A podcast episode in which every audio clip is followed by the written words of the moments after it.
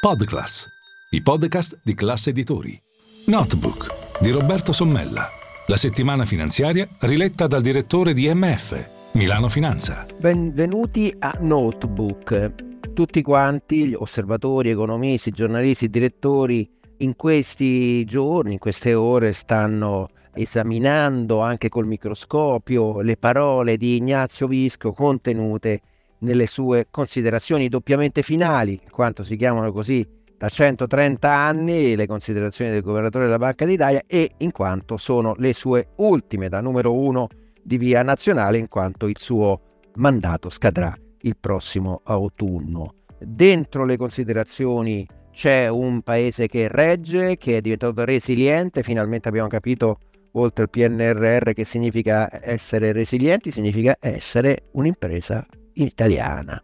Quindi quasi un made in Italy, così come prova a portare in giro il nome il ministro del, dell'industria e del Made in Italy, Adolfo Urso. Ma ci sono soprattutto delle interessanti letture nelle parole che non sono contenute dentro le considerazioni finali di Visco. E sapete quali sono? Parlo evidentemente del testo che ha letto il governatore in un salone pieno di ospiti e di big dell'economia e della finanza?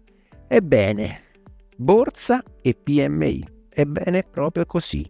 Borsa e PMI sono le parole che non compaiono scritte dentro alle considerazioni finali eh, di Ignazio Visco. Si dirà, ma beh, però la borsa parla della difficoltà di creare il mercato unico dei capitali. Indubbiamente anche chi vi parla ne ha diciamo, affrontato il tema all'ultimo salone del risparmio. Sicuramente c'è la necessità di integrare maggiormente il mercato, no? perché c'è una moneta unica, c'è un mercato unico, non c'è ancora un mercato unico dei capitali né effettivamente l'unione fiscale. Ma insomma, che non ci sia la parola borsa stupisce molto. Stupisce molto perché noi abbiamo comprato dagli inglesi anzi dal fondo del Qatar, eh, ricomprato anzi la borsa di Milano, che poi si è fusa con altre sei piazze finanziarie molto importanti, tra cui direi che le più importanti sono Parigi e Amsterdam in quanto ci fanno concorrenza ed è nato Euronext, questo termine un po' da guerre spaziali che invece nasconde dentro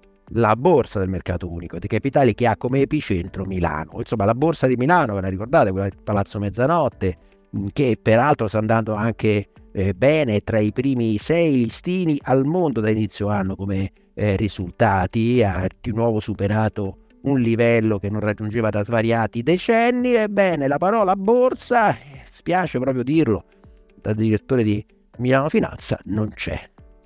Eh, non è soltanto una svista, è anche la cifra di quanto in fondo la borsa italiana sia impopolare e, e, di quanta ci sia anche indifferenza nonostante l'operazione appunto che ci ha portato attraverso la Cassa Depositi e Prestiti a ricomprarci quella che era la piazza delle grida che ha costruito l'immagine dell'Italia, che ha definito quali erano gli assetti economici, industriali, di finanza, anche di potere durante il boom economico. La parola borsa non c'è come peraltro non c'è la parola PMI, le piccole e medie imprese che scopriamo sempre da quello che dice Visco e che confermano tutti gli indicatori economici sono quelle che fanno sì che l'Italia cresca nel primo trimestre dell'anno più degli altri paesi europei, quindi sono gli eroi, gli attori di questa crescita economica a dispetto di qualsiasi previsione. Voi vi ricorderete che proprio in questa rubrica più volte io ho ricordato attenzione paese va molto meglio di quanto si dica. Questa è la prova, ma è anche la prova che ancora non abbiamo capito oggi all'alba,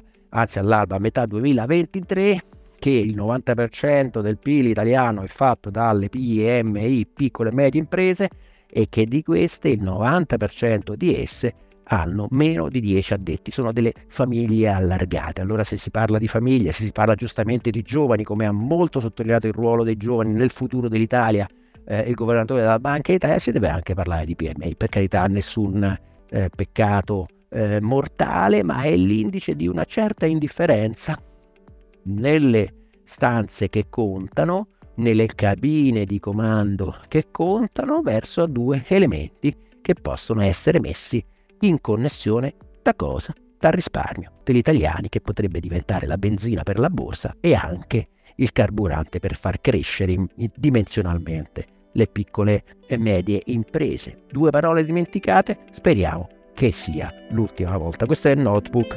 Una buona giornata da Roberto Sommuto.